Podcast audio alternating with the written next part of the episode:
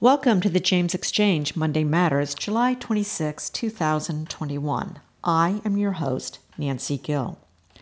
Sean Tubbs, who has a podcast for the City of Charlottesville and Albemarle County meetings, let me know that I must have time traveled into the future by speaking to Mayor Ron Smith in 2023. If anyone else caught on to this adventure, I really met with Mayor Smith on Friday, July 23rd, 2021. There isn't much to announce for government meetings in Scottsville this week. The past couple of months have been hectic with a lot of decisions made in a record setting four hour meeting in June. In a rare event, Mayor Smith had to cast a tie breaking vote which changed the zoning on the Upper Bird Street's 19.87 acres from industrial to village residential. Construction on the DMV Select Office is going well. The Town Council conference room is being repurposed for this office. I believe all staff positions have been filled. I have heard some confusion on what a DMV Select Office is and concerns on how it will affect limited downtown parking. Some of the services they provide are vehicle titles and registrations, license plates, permits and placards, transcript request, voter registration applications, and hunting and fishing licenses. What they do not provide is processing any online franchise dealership work, processing mechanic or storage lien titles. They do not issue vital records, and they do not issue or renew driver's licenses, learner's permits, or ID cards. For more information, visit their website. The Scottsville DMV Select Office opens in mid August, and we will see if parking is an issue or not. The James River Boys and Girls Club registration for the fall starts today. Stop by 300 Page Street between 2:30 and 6:30.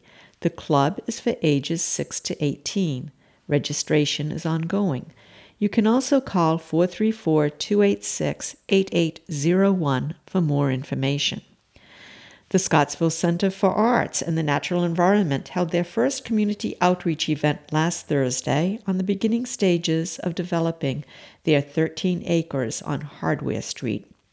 Over 20 participated in discussions and had the pleasure of walking the trails. It was a great turnout for a much anticipated event. I will have more on this later. There are people in our community that we always expect to see while out and about. Eileen Pillar was one of these.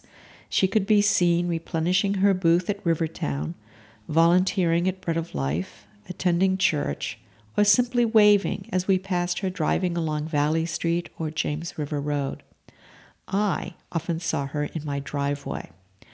If I was outside and she had something to tell me, she would stop by for a chat. After my mother passed, I called her regarding the community medical supply closet.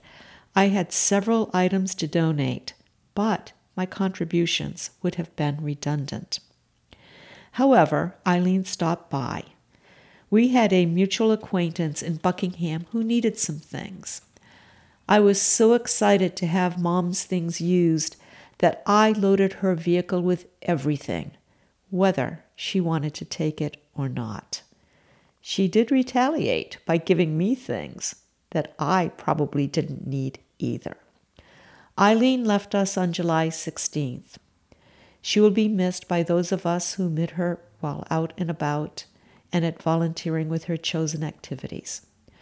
There will be a memorial service for her on Saturday, July 31st, starting at 11 a.m. at Christ Church on Glendower Road. This is what I have for you today. I am looking forward to talking with one of our friends from Buckingham this evening. You will be hearing from her on Friday Forward. Have a great week.